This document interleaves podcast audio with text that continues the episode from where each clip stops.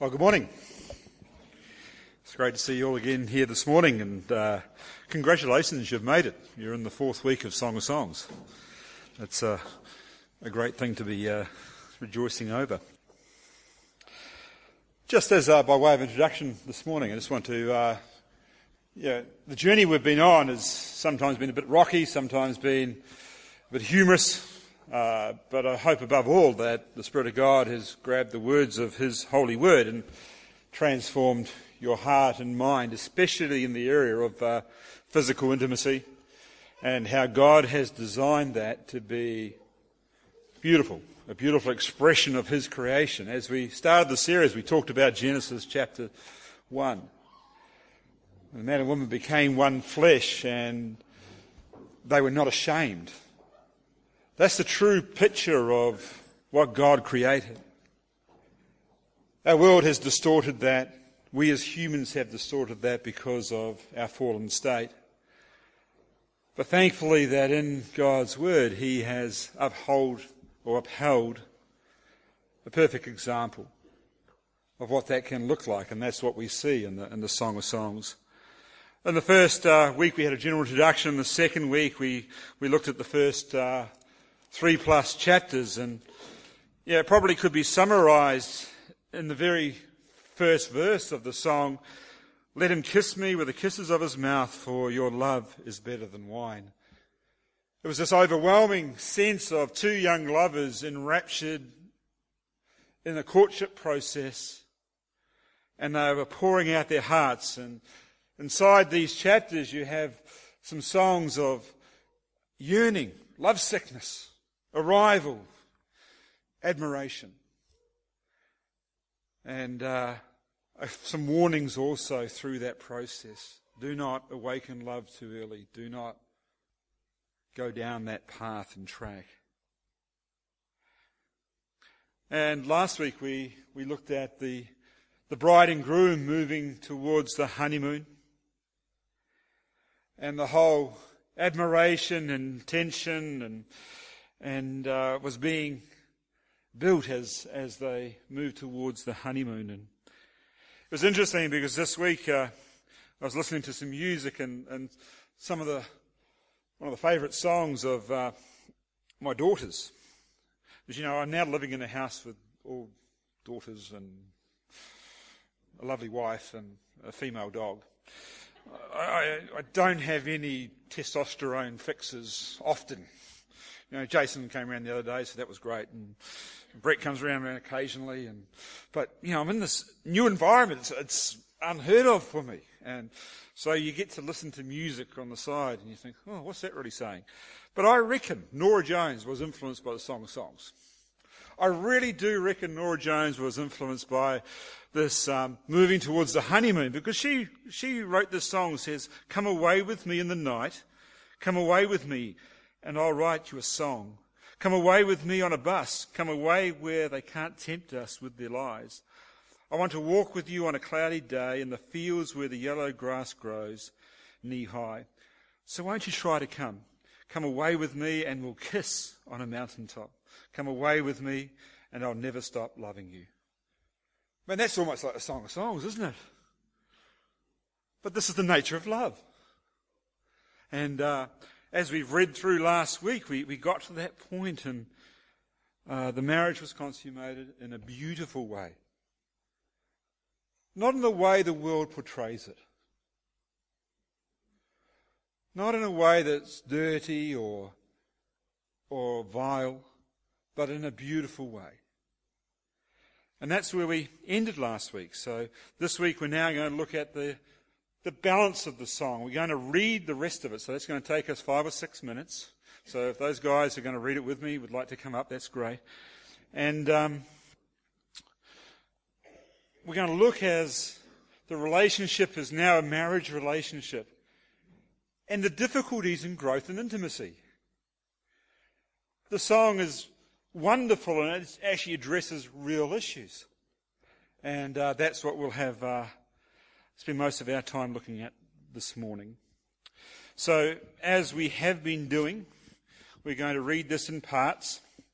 We're not going to sing it, so we have the wonderful lady, we have the man, and we have the daughters of Jerusalem. About a chorus.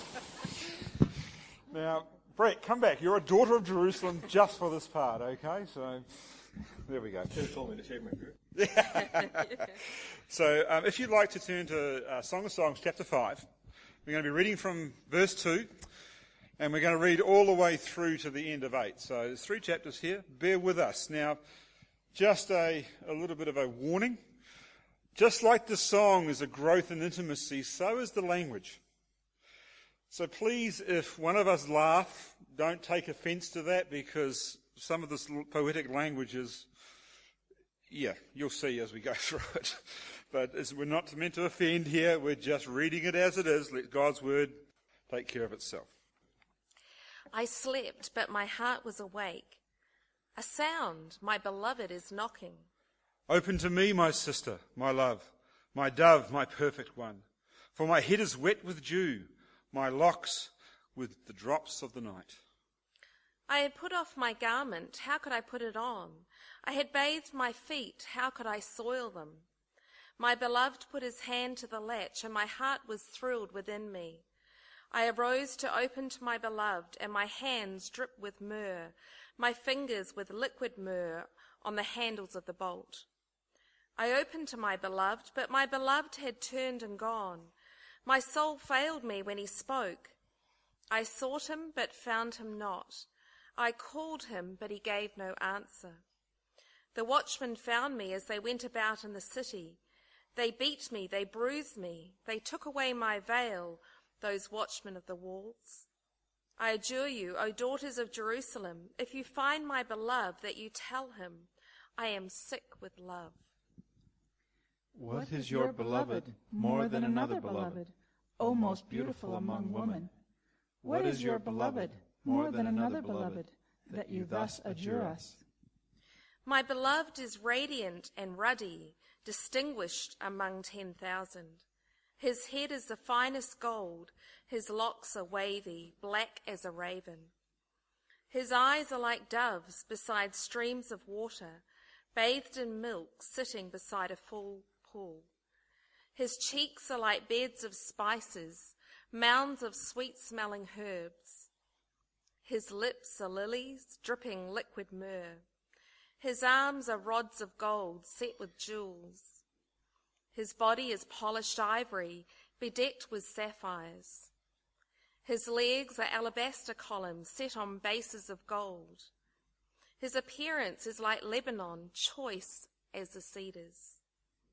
His mouth is most sweet, and he is altogether desirable. This is my beloved, and this is my friend, O daughters of Jerusalem. Where has your beloved gone, O most beautiful among women? Where has your beloved turned, that we may seek him with you? My beloved has gone down to his garden, to the beds of spices, to graze in the gardens and to gather lilies. I am my beloved's, and my beloved is mine. He grazes among the lilies. You are beautiful as Tirzah, my love, lovely as Jerusalem, awesome as an army with banners. Turn away your eyes from me, for they overwhelm me. Your hair is like a flock of goats leaping down the slopes of Gilead. Your teeth are like a flock of ewes, they have come up from the washing. All of them bear twins. Not one among them has lost its young. Your cheeks are like halves of pomegranate behind your veil. There are sixty queens and eighty concubines and virgins without number. My dove, my perfect one, is the only one. The only one of her mother, pure to her who bore her. The young woman saw her and called her blessed. The queens and concubines also. And they praised her. Who is this who looks down like the dawn, beautiful as the moon, bright as the sun, awesome as an army with banners? I went down to the nut orchard to look at the blossoms of the valley, to see whether the vines had budded, whether the pomegranates were in bloom. Before I was aware, my desire set me among the chariots of my kinsman, a prince. Return, return, O Shulamite, return, return, that we may look upon you. Why should you look upon the Shulamite as upon a dance before two armies? How beautiful are your feet in sandals, O noble daughter. Your rounded thighs are just like jewels, the work of a master hand. Your navel is rounded bowl that never lacks mixed wine. Your belly is a heap of wheat encircled with lilies. Your two breasts are like two fawns, twins of a gazelle. Your neck is like an ivory tower. Your eyes are pools in Heshbon by the gates of Bathrabin. Your nose is like the tower of Lebanon, which looks towards Damascus. Your head crowns you like Carmel, and your flowing locks are like purple. A king is held captive in, the tre- in these treaties. How beautiful and pleasant are you, O loved one, with all your delights. Your stature is like a palm tree, and your breasts are like its clusters. I say I will climb the palm tree and lay hold of its fruit. O may your breasts be like clusters of the vine, and the scent of your breath like apples, and your mouth like the best wine. It goes down smoothly for my beloved, gliding over his lips and teeth. I am my beloved's, and his desire is for me. Come, my beloved, let us go out into the fields and lodge in the villages. Let us go out early to the vineyards and see whether the vines have budded, whether the grape blossoms have opened and the pomegranates are in bloom. There I will give you my love. The mandrakes give forth fragrance, and beside our doors are all choice fruits, new as well as old, which I have laid up for you, O my beloved. Oh, that you were like a brother to me who nursed at my mother's breasts. If I found you outside, I would kiss you, and none would despise me. I would lead you and bring you into the house of my mother, she who used to teach me. I would give you spiced wine to drink, the juice of my pomegranate. His left hand is under my head, and his right hand embraces me. I adjure you, O daughters of Jerusalem, that you do not stir up or awaken love until it pleases. Who is that coming up from the wilderness, leaning on her beloved? Under the apple tree I awakened you. There your mother was in labour with you. There she who bore you was in labour. Set me as a seal upon your heart, as a seal upon your arm, for love is strong as death. Jealousy is fierce as the grave. Its flashes are flashes of fire, the very flame of the Lord. Many waters cannot quench love, neither can floods drown it. If a man offered for love all the wealth of his house, he would be utterly despised. We have a little sister, and she has no breasts. What shall we do for our sister on the day when she is spoken for? If she is a wall, we will build on her a battlement of silver, but if she is a door, we will enclose her with boards of cedar.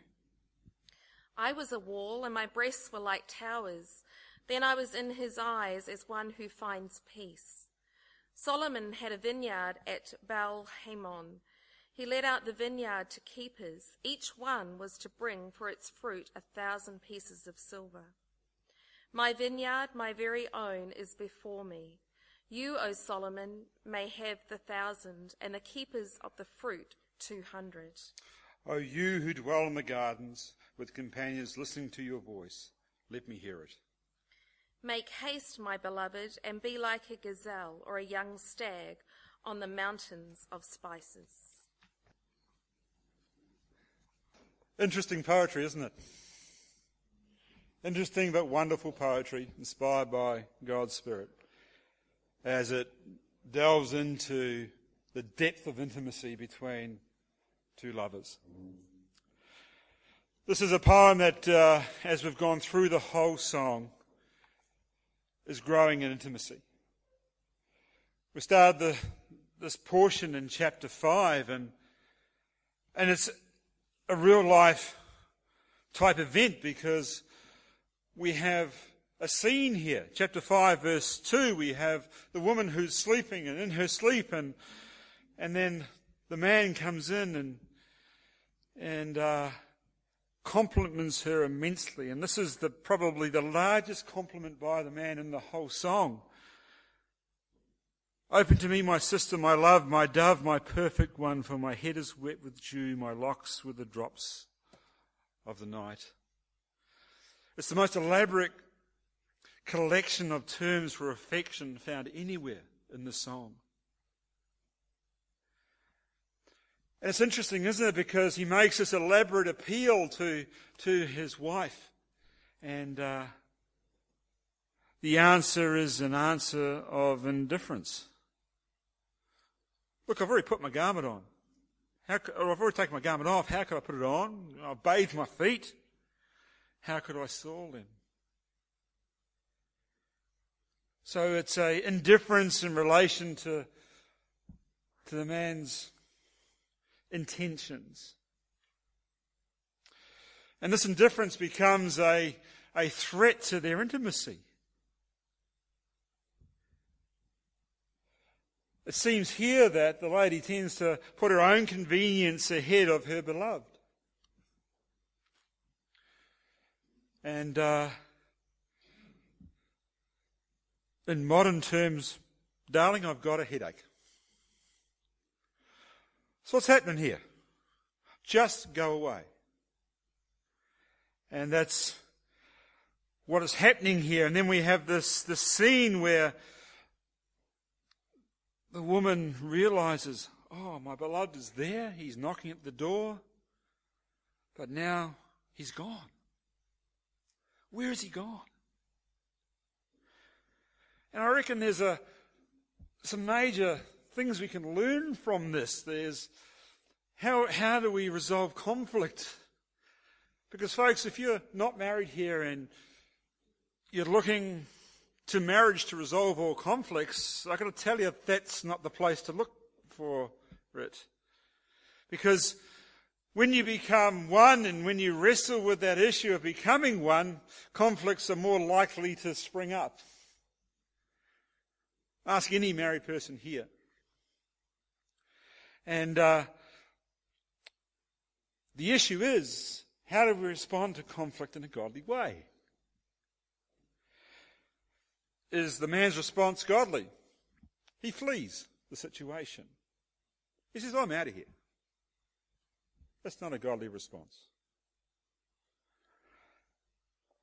Is the woman's response to his advance a godly response? Well, if you go to the New Testament, you look at First Corinthians chapter seven, it talks about the, the boundaries for physical intimacy within marriage. Let's just turn there briefly. First Corinthians chapter seven. Verse three, the husband should give to his wife her congenial rights, and likewise the wife to her husband. For the wife does not have authority over her own body, but the husband does. Likewise, the husband does not have authority over his own body, but the wife does. Five, do not deprive one another, except perhaps by agreement for a limited time, that you may devote yourselves to prayer. But then come together again, so that Satan may not tempt you because of your lack of self-control.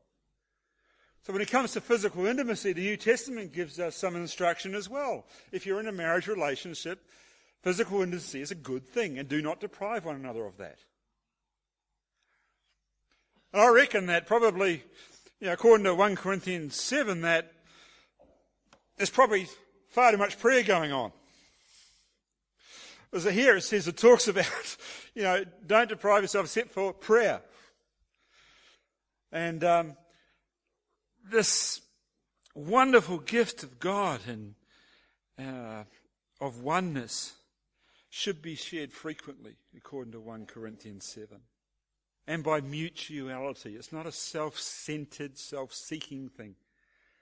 It's a communication between husband and wife.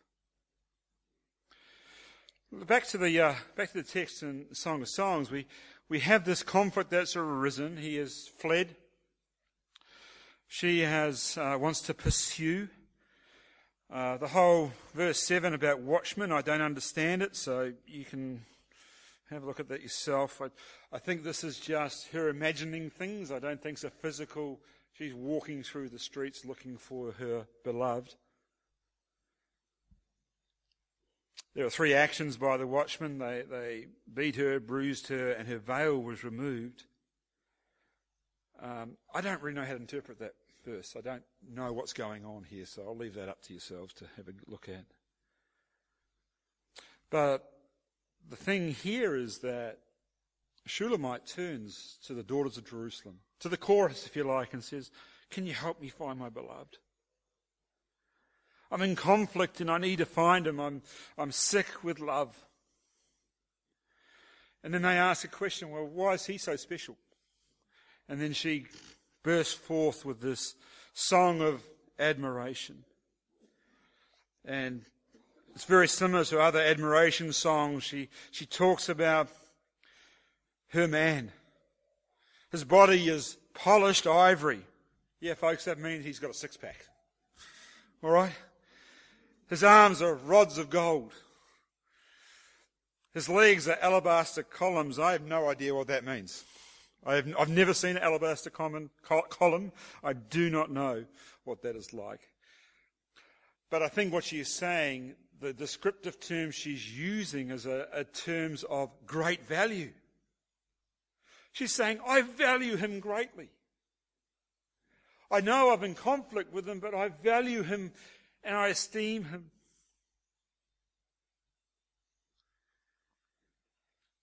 And she tells the daughters of Jerusalem, he is not just my lover, but he is my friend. And that's how intimacy develops and grows. She realizes what I've done is not right, and I need to solve the conflict. You see, when mistakes are made in love, they must be faced honestly. Go to any marriage course. Go to the one that we're running here in July. And you'll see one of the primary things in developing relationship is what? Communication. Talking to one another. When marriages start going south, when relationships start breaking down, that's just not a marriage relationship, any relationship. What is normally the core is firstly that it's your own selfish desires. James one, or James four talks about that. But secondly, there's just a total lack of communication. You think about that in a work situation. If you have a, a uh, issue that you're dealing with in the work situation, when it be, escalates to a conflict, what is happening? Generally, a lack of communication has occurred. And see, ungodly responses are two. There are two ungodly responses. One we see here, the husband fleed. To flee or flight is not a godly response. It's not a way to deal with conflict. If, if, and characters are different. You know, I look at my family. I have people who deal with conflict and they flee, and I have people that deal with conflict when they fight. That's the Irish in us. And, yeah, so you're talking about, yeah, that's the Irish. Uh, the more gentle English tend to flee. But neither of those responses are right, because they're not dealing with the issue. So when it comes to reconciliation, when it comes to dealing with conflict, there are things that need to be placed down. And, and some of these things are we must be quick to swallow our own pride. Number one, you know, you go back to James chapter four, and uh, it is so instructive in this whole area. So instructive when it talks about conflict. It's interesting because James four one is in the midst of a, a, a structure, and we, we talked about this when we did the book of James. Verse seventeen of chapter three says this, but let but the wisdom from above is first pure and peaceable, gentle, open to reason, full of mercy and good fruits, impartial and insincere. And a harvest of righteousness is sown in peace by those who make peace. That's the heart of a peacemaker. And folks, if you love the Lord Jesus Christ, you need the heart of a peacemaker. Why? Because the fruit of Spirit is in your life. We shouldn't be antagonists. We shouldn't be agitators. Our call as followers of Christ are to be peacemakers, according to James, according to other scriptures. But then he is very insightful and he says, well, this is what happens. What causes quarrels and causes fights among you? Question mark. Is it not this? Your own passions are at war within you.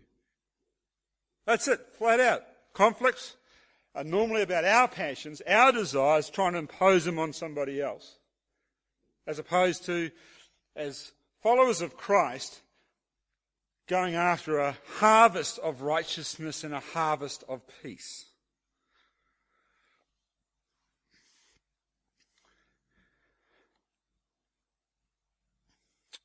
Back to the Song of Songs. So in this situation, also remember that this intimacy that's been developing has been derailed by poor decisions that lead to painful consequences. That's the picture we get in these. Now I just want to do a little bit of a sideline just for a few minutes, just talk about our role as followers of Christ and how we deal with conflict.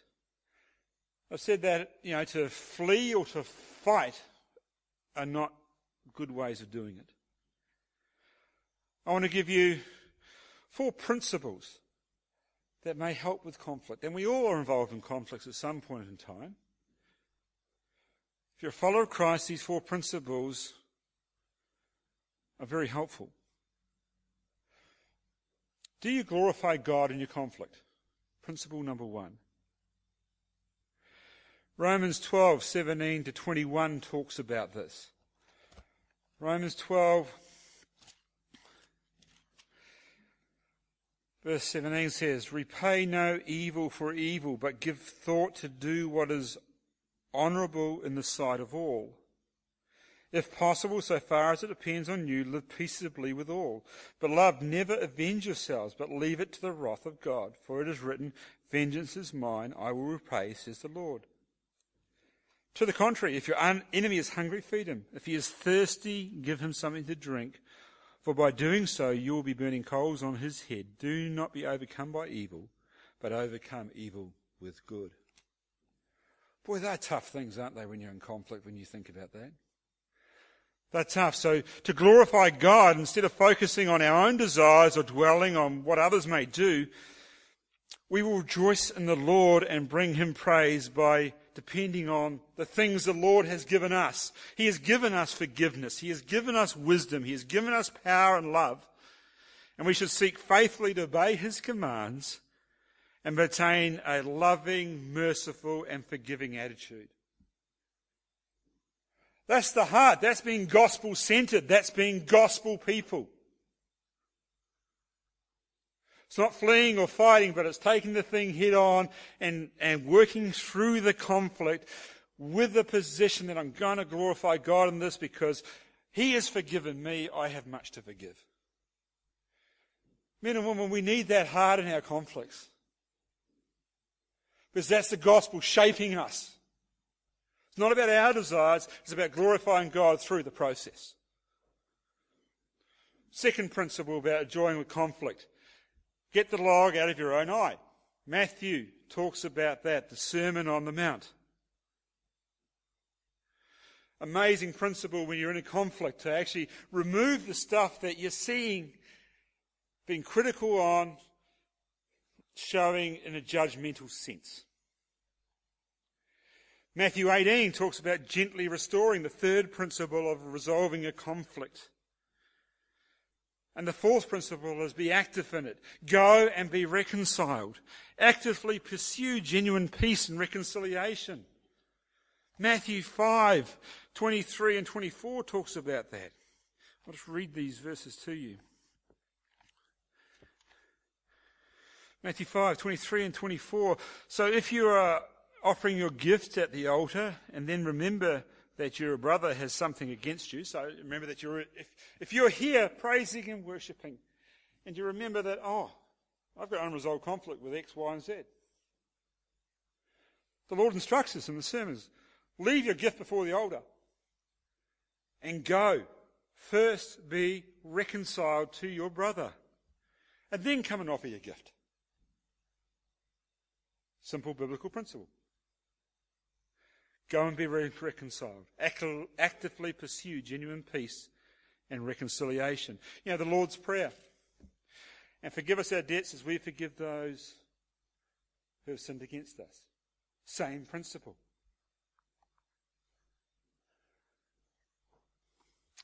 So that's just a bit of a sideline on how to give you a framework to how to deal with conflict. Along with that, there are four principles for forgiveness, which I think are worth noting. I've used these in my own life and I find them helpful. I don't find them easy. I've got to ask the Spirit of God to actually impart them upon my own heart, because that's the only way genuine forgiveness actually occurs. And it's based on Matthew six, the Lord's Prayer. Forgive others as I forgive them. It's based on Ephesians four thirty-two. And these four principles of forgiveness are important. First one is, I will not dwell on this incident. If you're in a conflict and you are truly seeking forgiveness, don't dwell on the incident. Why? Is gospel-centered people, does Christ dwell on your sin? He doesn't, does he? When you put your faith and trust in Christ, what's his promise to you? I'll remember your sins no more. I will remove them. Same applies to us when we're forgiving a fellow brother or sister in Christ. Don't dwell on the incident. The second one is, don't become historical. Okay, so when you get into a conflict a little bit later, don't bring up the incident again and use it against somebody. That's not peacemaking, that's peace faking. If you're determined to forgive somebody, you, you forgive them the whole nine yards and say, I'm no, I will not hold this against you. I seek the power of God's Spirit to enable me to do that, because you can't do that in your flesh. Third, I won't talk about this incident to others. So if you have an interpersonal conflict with somebody, one of the most divisive things that can happen is that you start gossiping about it and saying, did you know, did you know, did you know? That can happen beyond family circles. It can also happen within families. And you know what? It will rip you apart. That's not what gospel-centered forgiveness is about. And fourthly, never allow the incident to stand between us or hinder our personal relationship. See, when we blow it, in a sense with God, that never stands between us, does it? God is always forgiving. And it's the same when we choose to forgive others. Hope that's helpful. Because the song comes into conflict, and it's one of the most common things that happens in a in a marriage relationship. There will be conflict. In this particular instance, it was conflict over physical intimacy. The response was incorrect, but the reconciliation starts to take place in the balance of the song.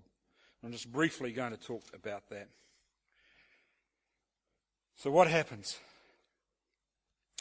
The bride searches, admires, testifies to the daughters of Jerusalem, oh, he is just wonderful. And in chapter six, verse two, she talks about, well, my beloved and myself, we're together again. He is in my garden. We know that the metaphor of garden throughout the Song of Songs relates to her physical beauty and body. And she, the refrain is, I am my beloved's and my beloved is mine. He grazes among the lilies. He's enjoying, we're enjoying our mutual intimacy. And then the man's just overwhelmed, and he goes into another admiration song, chapter six, four to nine. Very similar to the admiration song that previously he had in chapter five. He likens her to the two most beautiful cities of the day. He does the old flock of goats and the ewe thing. He talks about pomegranates. Uh, that my dove, my perfect one, is the only one, the only one of a mother, pure to all who see her. So he admires her. She admires him. He admires her. There's this growth in intimacy. And then um, they end up down the nut orchard. That's not the nut farm, it's the nut orchard. And there's just this mutual desire for one another that becomes fulfilled. You know, there's a questions and answers going through this. There's acceptance of invitations. And the daughters of Jerusalem cry out, "Return to us, return to us, return to your old lifestyle.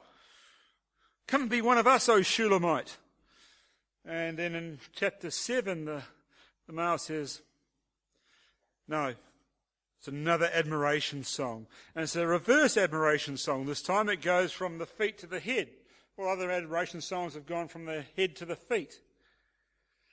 And it gets uh, more in depth, more intimate. I'll let you read that. But at the end of this, chapter seven,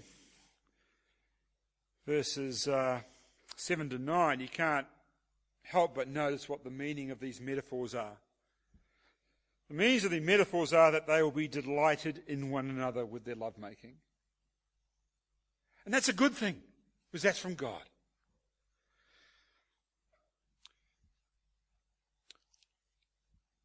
And then in uh, the end of chapter seven,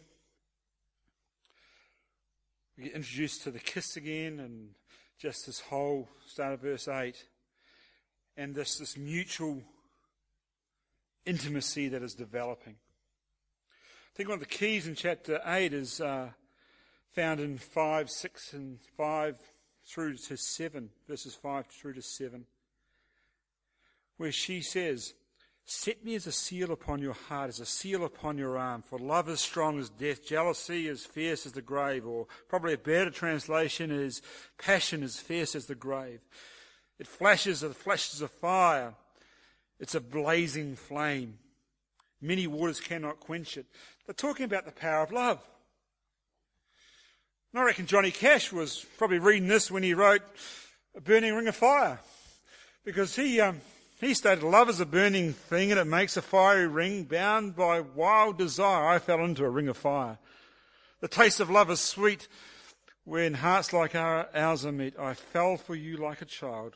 Oh, but the fire went wild." And this is a similar sort of thing that's going on here. There's this, this mutual, eternal thing of love. And the devotion is unbreakable. And it's flourishing. And that's the way it's designed. It's the way God designed it.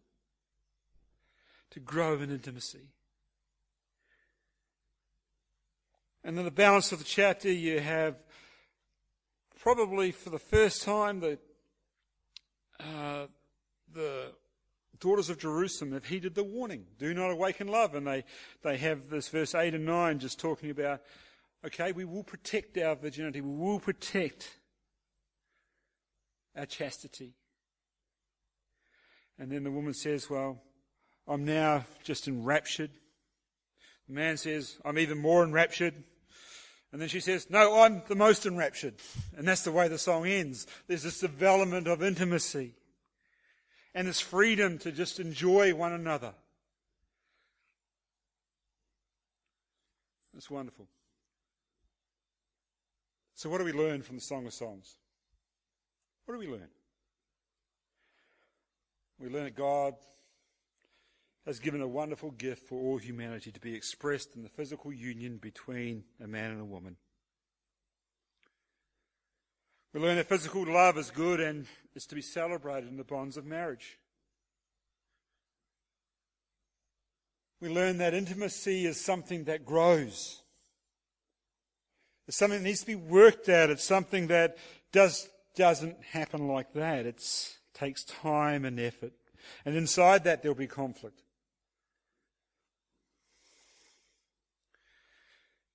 You know, wisdom from the song gives instruction about chastity, intimacy, and resolving conflict.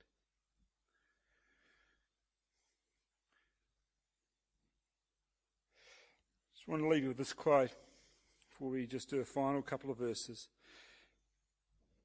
The song, I believe, is about God's design for the delight of physical unity as a profound part of the richness of a marriage relationship. The overarching theme of the song is intimacy and its development with a loving relationship. Intimacy speaks of the drawing together of two people into a closeness that entails emotional, psychological and physical dimensions. This song demonstrates love as God designed it, to be exclusive and mutual. It can also be viewed as a pointer to the inestimable quality of the love that God has for us, his people.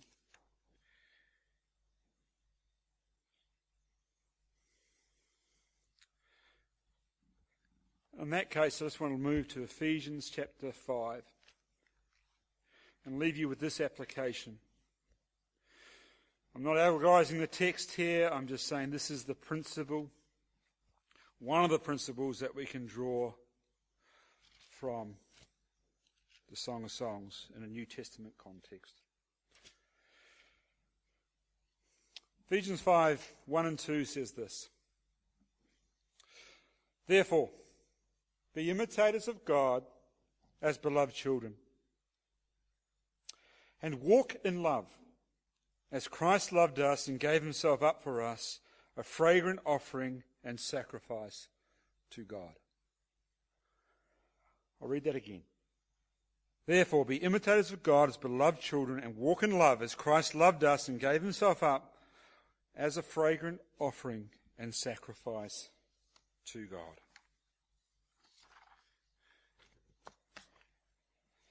Ephesians is a wonderful little book.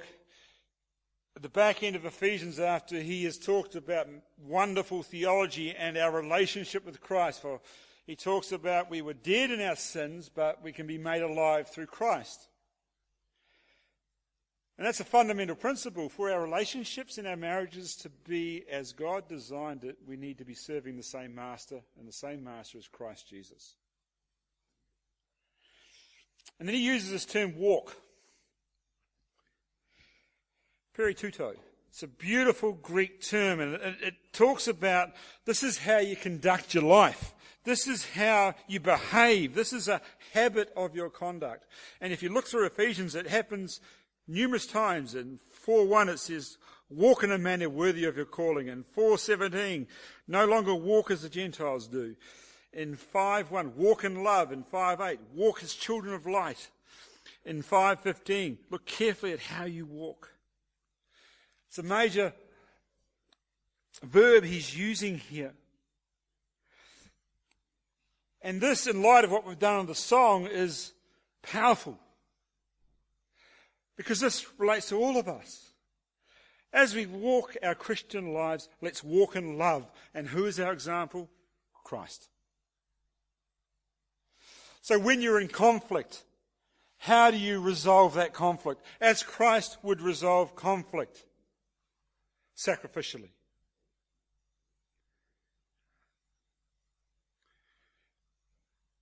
As you grow in intimacy in your marriage, how do you grow in intimacy in your marriage? You first and fundamentally understand your vertical relationship with Christ and how that impacts your horizontal relationship, and it is important. And you seek the Spirit's help to walk in love as Christ loved us. Cuts both ways. So as we've worked through this song, I pray you have a fresh appreciation for the way God designed love and mutual intimacy. I pray that as we read these last few verses about walking in love as Christ loved, that that will give you a fresh appreciation of our role in this society. If you don't know the love of Christ, I'd love to chat to you. Christ's love frees us. Christ's love removes us from the baggage of this world and focuses on a divine piece of grace that is amazing. So I'd welcome to talk to you afterwards about that. That would be wonderful. I'm going to invite the music team to uh, come up and we'll sing our closing song.